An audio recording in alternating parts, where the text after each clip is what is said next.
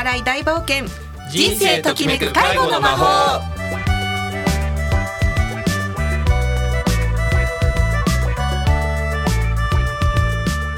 皆さんこんにちは。介護職員による介護職員のための人材紹介会社日本未来ケアがお送りいたします。日本未来ケアは介護職員の方のキャリア相談転職派遣などのお仕事紹介を行っております。この番組では介護に関わっている方の本音や嬉しい話苦労やご相談などをお伝えしていきます。お相手は日本未来ケアの鈴木明義とよアシスタントの小山千春です。鈴木さん今回もよろしくお願いします。ろしくお願いします。はい。7月になりましたが、はいはい、ざっくり今日のオープニングではやはり7月といえば本格的な夏がやってくるということでそうですよね。夏の楽しみなんかを伺いたいなと思うんですいやがもうそれはもうビアガーデンしかないでしょう。ビアガーデン。で もう梅雨が明けたらねもうビアガーデンにもう毎晩もう行かれるんですね。いびりい行きます。何言ってるか行き倒すはい。学生の頃とかですか、はい。デビューされたのはビアガーデンデビューは。そうですね。あのまあビアガーデンやっぱり夏といえばうん。あのー楽しみですね毎年ね。私ビアガーデンって実は行ったことがないんですがあそうなんですか。どういう雰囲気なんですか？えーもうかいもう屋上とかあのーデパートの屋上とか、もうそういうところのあのー本当に開放的なところであの暑い中ぬるいビールを飲むというそのぬるいビールがとても美味しいんですよ。店員さんはローラースケートなんですか？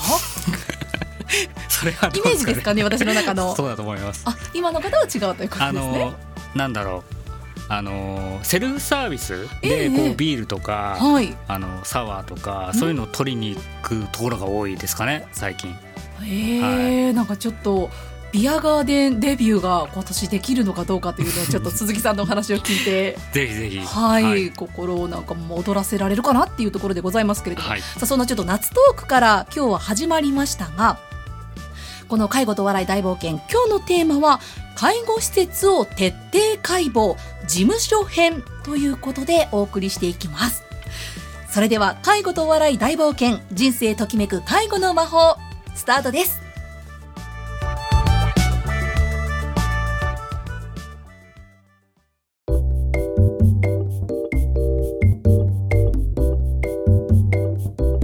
改めまして株式会社日本未来ケアの鈴木明義です。アシスタントの小山千春です。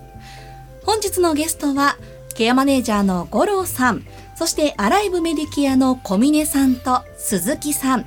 介護施設で働くシンガーソングライターの若菜さんと、日本未来ケアの吉田さんをお迎えして、介護施設を徹底解剖事務所編をテーマにお送りいたします。皆様よろしくお願いいたします。よろしくお願いいたします。はい。さあ、早速ではありますが、若菜さん、はいはい今日はいろいろとまずは五郎さんに伺ってみたいことがあるということなんですがはいどんなことでしょうか？はい、あのー私普段ですね介護職員として、あのー働かせていただいてるんですけれども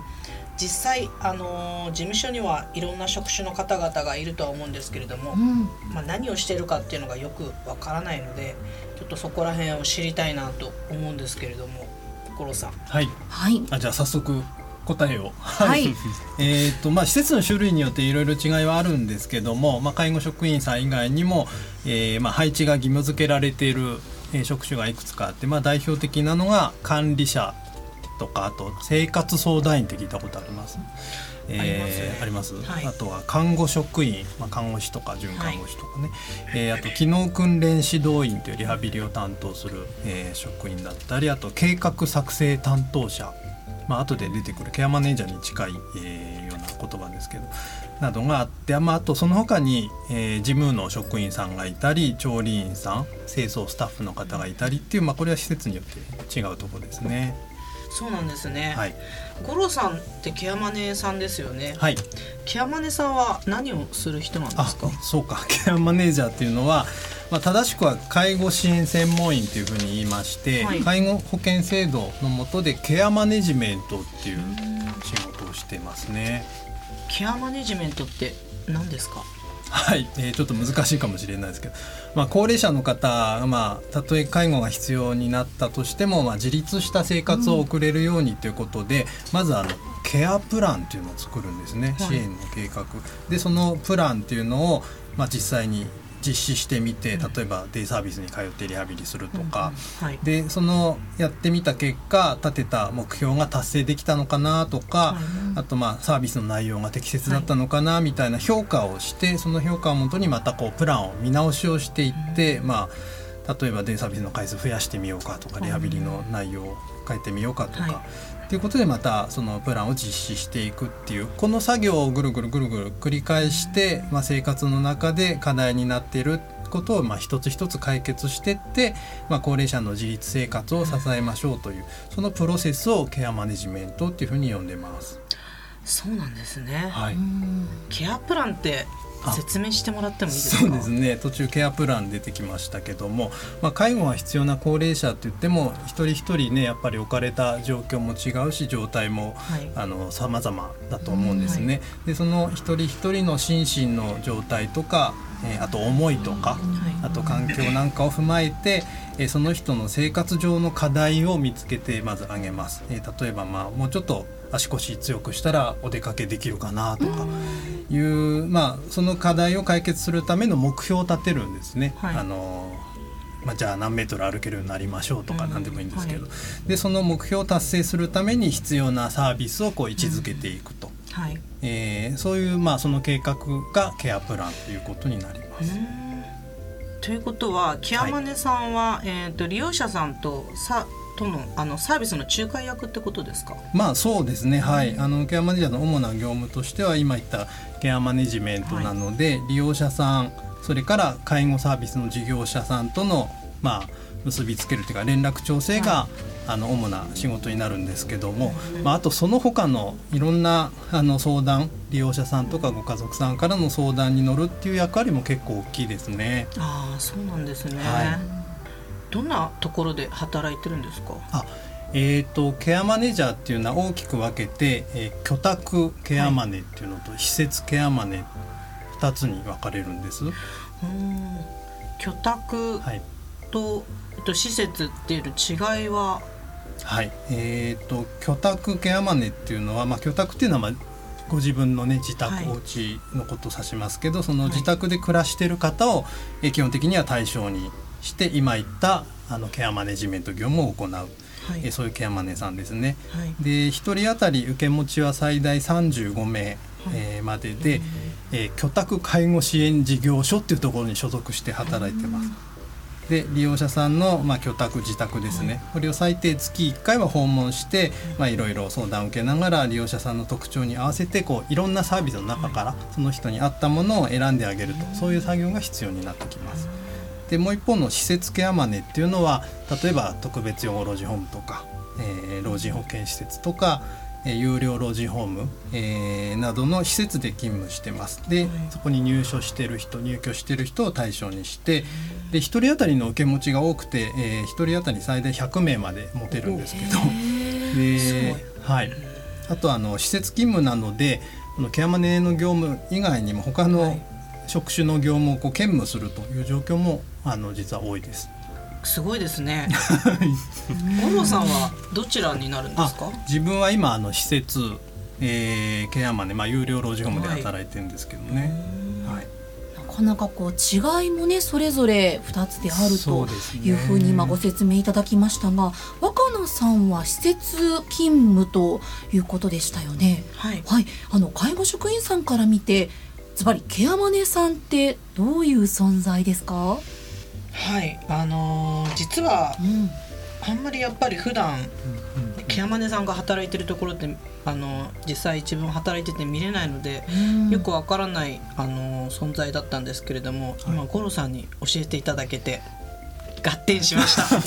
ありがとうございます。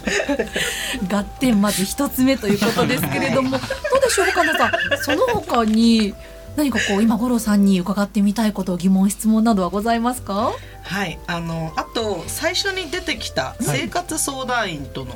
役割の違いっていうのはどの辺にあるのでしょうか？そうですね。なんかこう似たようなあの仕事をするイメージですけど生活相談員っていうのはまあ文字通り相談業務を主に担当する職種ですね、はい、えー、ケアマネージャーと確かに重なる部分も多い感じなんですけどもあともっと言うと例えばデイサービスとか特別養護老人ホームだと、はい生活相談員になれるための資格要件っていうのは割とはっきり示されて、結構存在感もあるんですけど今ちょっと話題にしてるような有料老人ホームの人員基準の中ではちょっと曖昧な部分があって、で生活相談員っていうのとケアマネージャーの仕事の内容とか、役割分担の在り方が結構会社とか施設によってかなり違ってるみたいですね。はい。例えばどういうことですか？あ、例えばそのまあさっき言ったケアプランに関わる業務っていうのはもちろんケアマネージャーが担当します。ただあの利用者さんそのご家族さんとの連絡相談したりとかいうのを、はい、ケアマネージャーが主にやってるそういう施設もあるし、はい、生活相談員が主にやってますっていうようなところもあったりして、はい、お互いにね分担してあの協力してやってるところもあるみたいな感じで、その辺が介護職員さんから見て分かりにくいのかなとかあとまあ相談業務以外にも結構あの契約の業務とかあと利用料の請求業務あと研修をね職員に研修したりあと営業活動なんかもしたり、まあ、いろんな何でも屋さんみたいなところがあって、えー、それをまあ相談員さんがやる。ところとかケアマネさんがやったりとか、まあ、それも様々なので、まあ、さらに分かりにくいかなっていう感じはしますね。本当にそれぞれでまた分担や役割、内容っていうのも違ってくるわけですね。はいそんな感じですね。どうでしょう、はい、今若菜さん五郎さんから伺って合点はできましたでしょうか？はい、合点しました。はい。ありがとうございます。大変ですね。すごいなと思います。はい。あとあのキヤマネさんから見て施設で働いていて、はい、あの困るところとかってありますか？困るところですね。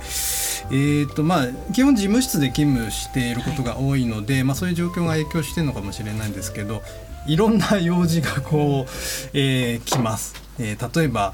あの施設の中で使ってる備品があのなくなったので調達してくださいとかね。それからなんか壊れちゃったから直してほしいとか、はいはい、結構労務管理の相談とか、ね、あの労災の手続きはどうすればいいんでしょうかとか、はい、えー、あとはまあ職員同士のトラブルであの人仕事しないんだけどどうしようあのなんとかしてほしいとか、はい、その辺の仲裁したりとか、なんか困ったことはとりあえず来るという、はい、そんなポジションかなっていう感じはするんですけど、まあそれぞれ適切なね管理者さんとか事務職員さんにまあ連絡して対応していくという感じでやってるのと、あとまあね介護の方やっぱり人手が足りないってい。うことになると現場に手伝い出ることも多いんですけど、それがまあ当たり前みたいになると結構当てにされちゃって、え自分の本来するべき仕事ができないあの時間が取れないみたいなそういう困ることはありますね。いやケアマネさんってすごい大変ですね。いやいやいや。あのケアマネさんとして五郎さんからあの介護職員の皆さんに伝えたいことってありますか？はいあのなかなかねそのケアマネの仕事が分かりにくいってことだと思うんですけどその接点になるのはやっぱりケアプランだと思うんですよね。はい、そのケアプランの、まあ、作っていく作業っていうのは決してケアマネさん一人でできるもんじゃないので、まあ、日々利用者さんに接している介護職員の皆さん、はい、えその他の職員の皆さんの率直な意見反映させていきたいのでぜひ、はい、あのケアプランに興味を持ってもらって一緒に勉強していけたらいいなっていうふうに思ってます。はい勉強していきます本当にたくさんのことをまずは教えていただきましたけれども、はい、後半戦も引き続き伺っていきたいと思います。そして若菜さん、はい、ちょっとここでですね、はい、生歌で一曲ご披露いただきたいんですが、お願いできますでしょうか？喜んで。はい。今日はではどんな曲を歌っていただけますか？はい、えーと、と今このラジオですね聞いてくださってるあなたの心に花が咲きますように思いを込めて歌わせていただきます聞いてください。心の花。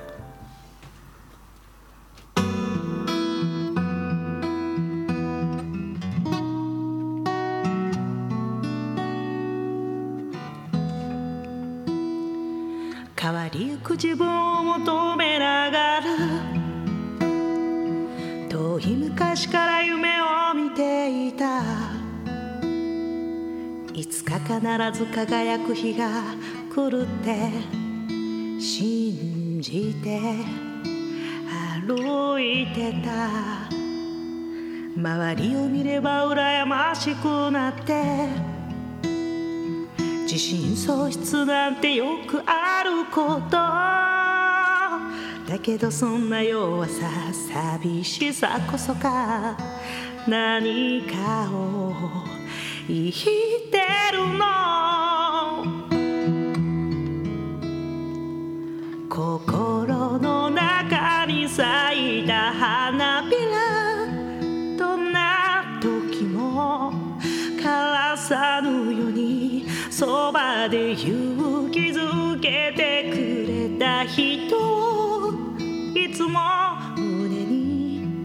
焼き付けたい。変われない。変わらない。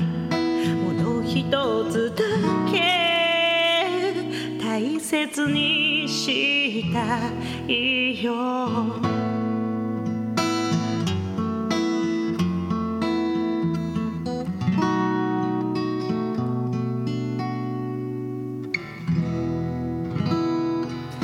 少しの弱さと強さってやつは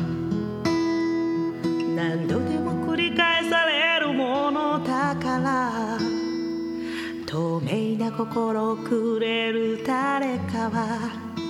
いつでも温かいきっとこうして出会えたこと自体何か素敵な意味を持っているからその先にある光見つけたよ。一緒に咲かそう。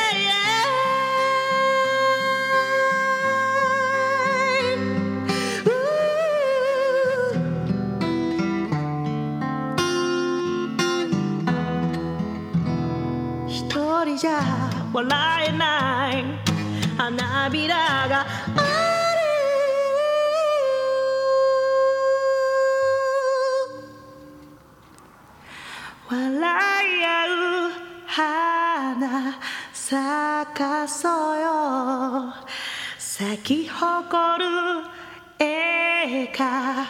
顔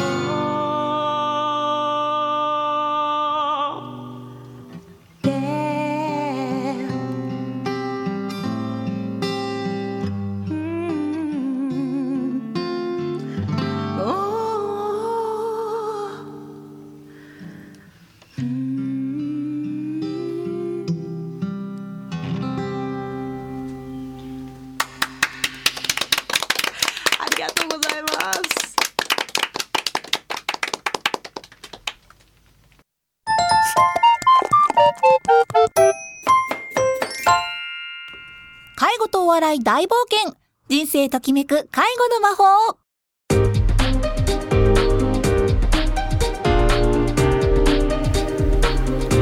改めまして株式会社日本未来ケアの鈴木明義です。アシスタントの小山千春です。では後半も引き続き介護施設を徹底解剖。事務所編をテーマに皆様にお話を伺います。では先ほど素敵な歌声をご披露いただきました若菜さん。はい早速ですが、はい。疑問に思っていること今度ははいぜひお越しいただいている小峰さんにぶつけていただければと思いますが。はい。はい。あの小峰さんはあの法務長だったそうですが管理者さんはどんな仕事をしているんですか、はい、あの管理者というと、はい。なんかちょっと聞こえはあのちょっと怖い感じがするんですけども、はい。まあ、何を管理するのかっていうと、介護保険法にのっとって、ご入居者様のあの豊かな生活っていうのをお支えするということのために、はい。い、あのまあいろんな管理業務を行っていくんですけども、先ほどあの前半戦で五郎さんがお話ししていただいたような、い、ろいろな法務長ケアマネージャー、はい。介護職員看護職員っていろんなセクションがあるんですけども、そこに属している一人一人のまず個人があの力発揮できるようにまあサポートしていくことと、はい。あとはその属している介護部隊看護部隊がはい。力発揮できるようにサポートしていくこと。まずはその縦の軸がちゃんと機能していくことが大切になってきますので、はい。まあ、そこに対して最大限フォローしていくっていうことと、はい。やはりそこにだけではやっぱ足りなくてですね、はい。横の連携といはい。う介護と看護、ケアマネージャーといろんな属しているチームが一つになって力を発揮することで、まあ、例えばホテルの、まあ、屋上にこう、お客様の生活っていうのがあって、それを支える骨組みがまあ縦軸でいろんな軸があるんですけども、はい。それをちゃんと横でつなぐことによってより強靭にまあ支えられるというか、その屋上にいるお客様がとても優雅なプール付きのホテルにいるか、はい。まあ、ちょっと質素なホテルになるかっていうのははい。我々の腕の見せ所であったりするっていうようなそんなイメージであのやっております。はい。すごいですね小峰さんいや管理者さんスーパーマンですね。いやいやいやあの本当に スーパーマンではなくてですね本当にあの逆に黒子と言いますかやっぱりあの直接的にやってるのはあの看護職員だったり介護職員であったりっていうのははい。直接的なあのお客様っていうとはいの接点を持ってるっていうのが一番大切であっはい。てそこがいかに輝けるかっていうことを常に考えてやっぱりあのやっているのではい。あのそれはあの全然あの本当黒子に徹していてでやっぱりあの管理職っていうのがはい。何もやらない状況っていうのが本当はあの施設って多分一番いい状態だと思うんです。みんなが輝いていてですね。はい。でもみんながモチベーション高くやっていて管理者も左打ち輪で過ごせてるっていうのが一番あのいいことだと思うんですけどもなかなかそういうこともなかなかないのでどこにあの支援が必要かなっていうのは常に目を光らせながら入り込んでいくっていうのがまあ管理者として大切なあのポイントではないかなと思って日々仕事やっておりました。はい。なるほど。若菜さんどうでしょう？もう一つ他に伺ってみたいことございますか、そうですね。やっぱりどういう職員さんがいると管理者さんから見て働きやすいですか？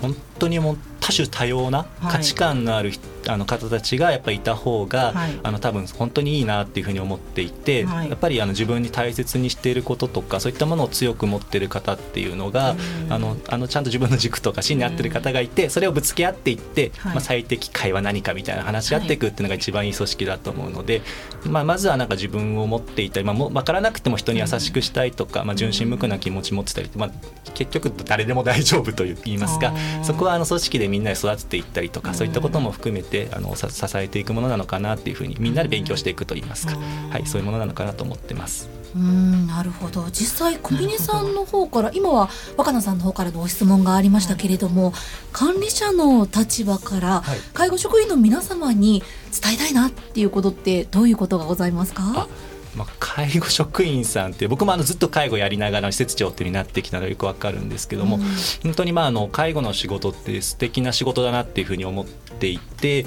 やっぱりあの直接こうお客さんあご入居者の方とお話ししながらあのありがとうって言ってもらえたりですとか一人の人間として認めてもらえるっていうような仕事って本当になかなかないなっていうふうに思っているので、はい。本当にあの素敵なそれこそさっきの心に花が咲くようなあのいいお仕事だなっていうふうに思ってるんですけど、やっぱ反面あのすごい大変な今までのテーマでもありましたけども虐待であったりとかいろんなお話もある中でやっぱり大変な側面もあるっていうところでやっぱりそのみんなが支え合って認め合ってっていう風にやっていく。自分ができてないことをやっぱやってもらってるんだっていう意識でみんなでやっぱり支え合っていくっていうような、そういう組織づくりがあのできたらあみんな一人一人がそういう思いを持っていたらいい施設なのかなっていう風に思っております。はい。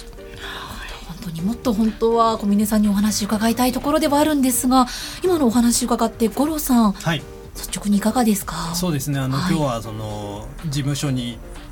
おまあ、クローズアップしてお話ししたんですけれども、はい。あのさっきお話しあった通りあのやっぱり現場で働く皆さんをサポートするっていうのはやっぱり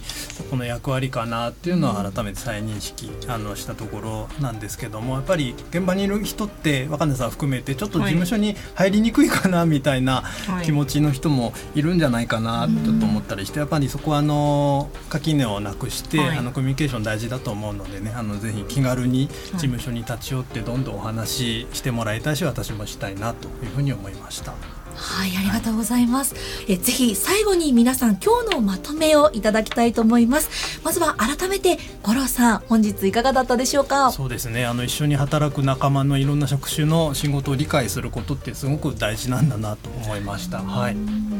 さあそして続いて小峰さん、はいい、かがでしたでしょあうか？の本当にいろいろいいテーマでもっといっぱい話したかったんですけども、はいまたぜひ次回でもあのしっかりと話していきたいなといういい回だったなというふうに思います。はいありがとうございます。そして今日は素敵な歌声も披露いただきました若菜さん、いろいろお話を伺っていかがでしたでしょうか？はいすごく楽しかったです合点しましたありがとうございます本当にありがとうございました。鈴木さん、はい今日皆様のお話を伺っていかがだったでしょうか？あの本当にねあの五郎さんと小峰さんがあのとてもいい話していただいてあのとてもためになったんですがあの今日スペシャルゲストで来ていただいたねあの、はい鈴木さんと吉田さんあの全くあの 発することがなかったので また次回にあのお話できたらいいかなと思います。はい本当に皆様それぞれにたくさんお話伺いたいところでございましたがお時間が迫ってきましたということで、えー本当に皆様本日はありがとうございましたありがとうございましたま。したさてそろそろお時間が近づいてまいりました皆さん本日もどうもありがとうございました。どうもありがとうございました。あの実は今日の放送で冒頭にですねあのご紹介したあのアライブメディアの鈴木さんとですね弊社の吉田が一言も喋ってないという 大変なことが起きましたので最後にあのちょっと一言ずつですねあのね事故起きてしまいましたんであと一言ずつい。ただければなと思うんですがじゃあちょっと弊社の吉田から一言。はい、で今日はあのケアマネさんの業務であったり管理者さんのお話いろいろ聞けてよかったと思います。でやっぱり私も現場で働いていてあの事務所でどんなお仕事してるんだろうとか思っていたことありますし今回のお話を聞いてさっきちらっとお話出ましたけどちょっとでも事務所に入りやすくなったりとかする方増えるんじゃないかなと思うのでいい機会になったんじゃないかなと思います。ありがとうございます。ありがとうございますすそれでは水さん最後に一言。はい、はい。よろしくお願いします。まあ、介護というとちょっと悲しいニュースがあのよく聞かれたりとかもしますが、まあ、本当は現場ってすごく楽しい環境がたくさんあるのでそういったところを伝えていければいいなと思っております。ありがとうございます。ありがとうございました。この番組はインターネットのポッドキャストからも配信しています。FM 西東京で検索してみてください。それでは来月の第一金曜日のこの時間もお楽しみに本日のお相手は日本未来ケアの鈴木とケアマネージャーのゴロとアライブメディケアの小峰と同じくアライブメディケアの鈴木と介護で働くシンガーソングライターの若菜と日本未来ケアの吉田とアシスタントの小山千春でした。それでは次回もお楽しみに